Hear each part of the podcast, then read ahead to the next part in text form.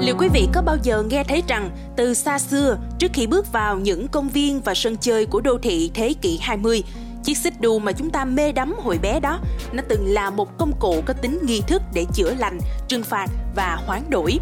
Thông qua những chuyển động lặp đi lặp lại đến chóng cả mặt, ngày ấy động tác đánh đu không đơn thuần là một trò chơi giải trí, nó đã được dùng để tôn vinh các vị thần và các cá thể huyền hoặc, để xua đuổi ma quỷ, để làm nguôi đi thôi thúc muốn tự tử, để chữa lành những cảm xúc ốm o, để thể hiện sự thống trị về tình dục và để tra tấn những kẻ bị cáo buộc đã thực hành những trò tà ma huyền bí. Vậy tại sao lại như vậy và nguồn gốc của chiếc xích đu từ đâu mà lại mang ý nghĩa như thế?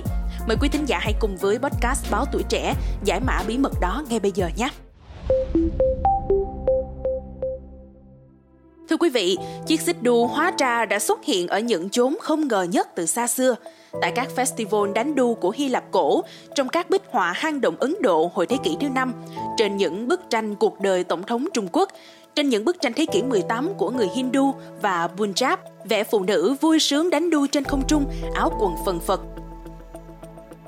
Chiếc đu có trong lễ mừng năm mới Nowruz của người Iran Người ta đánh đu để bắt chước cung cách sát Jamsid huyền thoại cưỡi cổ xe xuyên không. Chiếc đu vào đến cả Hoàng cung Thái thế kỷ 18 khi Rama I cho dựng cả một phiên bản khổng lồ của nó. Không chỉ vậy, chiếc đu còn có trong những tác phẩm văn học và triết học phương Tây. Friedrich Nietzsche, Jam Georg Farser, Sigmund Freud, Johann Huizinga đều từng viết về nó. Câu chuyện của chiếc đu vì thế không còn là một câu chuyện của đồ vật, đó là câu chuyện của cơ thể con người khi đang chuyển động, của tâm lý con người trong chuyển động nữa thưa quý vị. Trong tiếng Hy Lạp cổ điển, từ Iora vừa mang ý nghĩa là chiếc đu, vừa là cái thòng lọng thắt cổ. Theo một phiên bản của thần thoại Hy Lạp, thần Dionysus dạy cho Icarius làm rượu nho. Icarius mang mẻ rượu mình làm được đãi mấy tay bạn chăn cừu. Đám chăn cừu uống say đến nỗi họ nghĩ họ đã bị đầu độc. Thế là họ giết Icarius rồi vùi xác ông dưới một gốc cây. Con gái của ông là Erigone tìm thấy thi thể cha mình. Cô khóc thương cha rồi treo cổ tự vẫn, xác đu đưa ngay bên trên chỗ chôn Icarius. Tức giận, thần Dionysus phù phép lên thành Athens khiến trinh nữ thành ấy lũ lượt nối nhau tự treo cổ. Theo tác giả Gaius Julius Hyginus từ thế kỷ thứ nhất, để thoát khỏi lời nguyền, người Athens đã làm ra cái đu. Họ ngồi lên một miếng ván treo vào cành cây bằng dây thừng và đu. Cơ thể họ khi ấy sẽ đung đưa trong gió, y như Erigone treo cổ. Cái đu vậy đã trở thành một vật kỳ diệu, một thiết bị giải lời nguyền. Thế rồi theo thời gian, việc đánh đu lại có thêm công dụng trừng phạt. Thí dụ như khoảng thế kỷ 15, những người bị tố là phù thủy sẽ bị bỏ trong bao bố, treo lên và cho đu đưa qua lại khiến họ ù tai, chóng mặt đến buồn nôn. Không chỉ về mặt trừng phạt, đánh đu ấy hóa ra cũng là một công dụng. Vào thế kỷ thứ 18, các bác sĩ châu Âu và Mỹ cho rằng việc toát mồ hôi và nôn ói khi đánh đu có thể chữa bệnh. Ngoài ra, hù dọa cũng là một công dụng khác của chiếc đu. Những chiếc xích đu ma ám tự mình đu đưa thường có trong các phim kinh dị và có mặt tại những công viên trò chơi của thế kỷ 20. Công dụng cuối cùng cũng là công dụng bất ngờ nhất của chiếc đu là nó được dùng trong nghi thức các buổi lễ do nó chứa đựng các yếu tố nối nhau chan chát, lên xuống, trời đất và âm dương. Nhà nhân chủng học Fraser từng mô tả 21 ví dụ của đánh đu nghi lễ ở Nepal, Hàn Quốc, Indonesia, Hy Lạp, Pakistan, Borneo. Có nơi đu cao hơn để cây lúa mọc cao hơn, có nơi đu mạnh để tẩy gột tà ma, có nơi để chúc mừng. Đánh đu vì thế không phải chỉ để cho vui mà để mở ra những con đường mất phương hướng, bước vào những không gian nổi loạn. Nhưng mà đánh đu để dọa, để phạt, để chơi, để chữa bệnh thì con có thể hiểu được nhưng để dùng trong nghi thức của các ngày lễ thì sao? Cũng như trong thần thoại về tình yêu và cái chết, mọi thứ luôn bắt đầu từ một thôi thúc không sao kiềm chế, một sức mạnh muốn xé trào, tạo nên một sự mất phương hướng cả về đạo đức lẫn cảm xúc. Trò đánh đu cũng mang trong mình một thôi thúc kiểu ấy.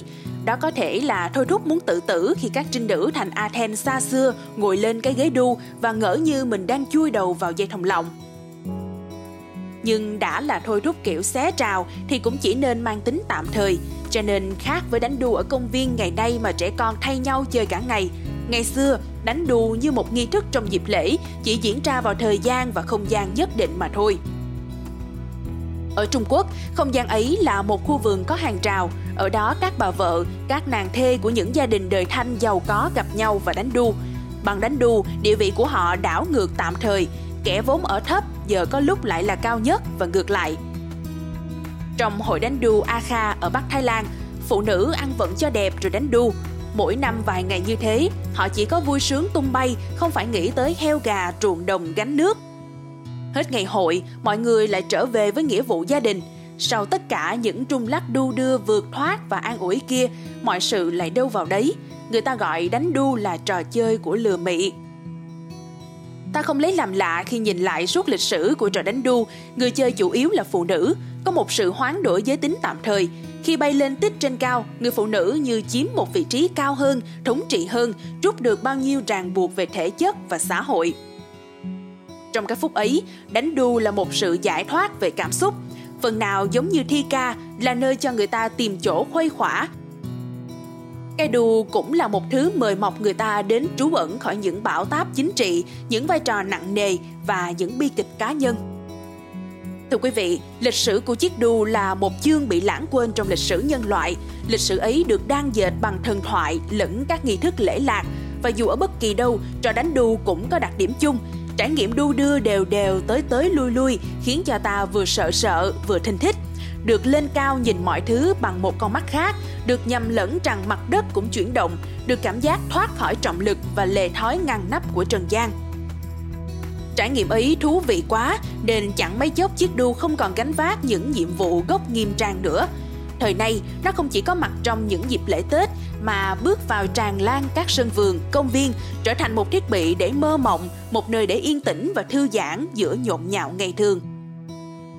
Ai cũng có thể dùng nó mà thoát khỏi mình một chốc vào bất cứ lúc nào trong ngày, phổ biến tới mức trong lúc đu đưa chẳng còn ai tự hỏi sao mình lại đến đu đưa. Đến được với trẻ con nhà chúng ta ngày nay, trong các sân chơi, chiếc đu đã là một chặng đường dài và quanh co.